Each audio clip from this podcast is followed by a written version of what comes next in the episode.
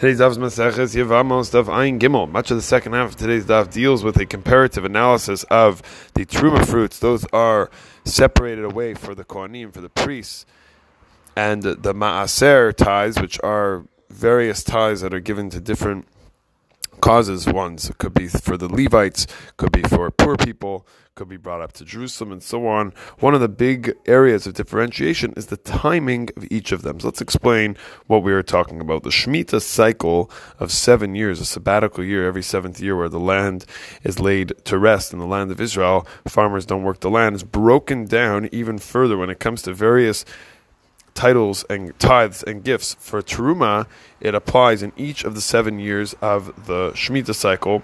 Even the third and sixth years, while Ma'aser Sheni, for example, which is brought to Jerusalem as a gift to make Jerusalem a beautiful city, only applies, is only, is only required in the first, second, fourth, and fifth years of each seven year cycle. When we take a look at Rashi, he includes Bikurim together with Truma in this analysis, and Bikurim, as we know, are the first fruits that come to blossom on a person's on a person's growths in their fields. What applies during the Shemitah year is a, is the discussion. So we need to better understand this point of Rashi.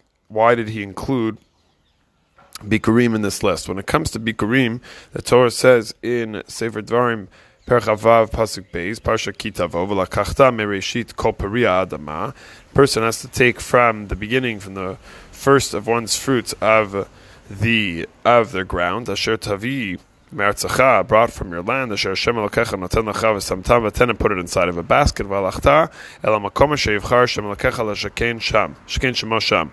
The person has to put it and bring it to the place that Hashem is choosing to to dwell His presence. So between Shavuot, between the holiday of Shavuot and Sukkot, the Bikurim were brought. And the question is, what about during the Shemitah year? How did the mitzvah of Bikurim, the first fruits, work all the fields and the uh, and the growth are completely ownerless. So this is, in fact, the understanding of the Or HaChaim HaKadosh. The Or HaChaim HaKadosh writes in the words, Asher Hashem Elokecha noten macha, that we weren't commanded to bring bikurim except from land that was given to lecha, to you. Has to be has to be yours. Or HaChaim's words are like this: She'eno mitzuve ela al zman hanatina lecha. It's only something during a time period during the during the years specifically where the land is given over to you. Shehem Sheshanim. Those are the first six years of the seven year cycle. Aval, Shnata Shemitah. But the year of Shemitah, the seventh year, the sabbatical year, Ein Ba Havad Bikurim Lafisha Einam Shalo Elamuv Lakol. But during that year, this this doesn't belong to you. This isn't Lacha, this isn't yours the the fruits of, of, of the growth are completely ownerless. So all all fine and dandy what the Or HaChaim is saying, except the Minchas Chinuch points out this is mitzvah tzadik al's os beis that the Rambam, the Chinuch, and even Rashi over here hold that Bikurim are brought during the Shemitah year and do apply in the Shemitah year.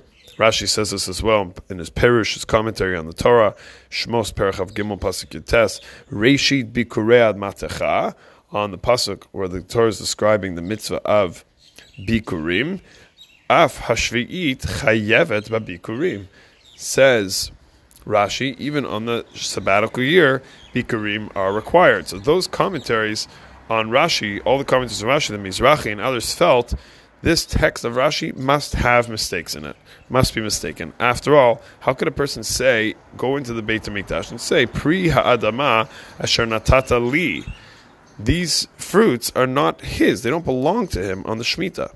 So this is all. This is also what Rashi is saying in Ardaf about Bikurim. They are brought in a Shemitah year. So that's the debate. Therefore, what we want to take from here is the hope that the Beit HaMikdash, we're reading this, we're learning this, we're studying this, should be one day stand in its place. And on the year of Shemitah, the mindset of the gift of the mitzvah Bikurim will be even more applicable.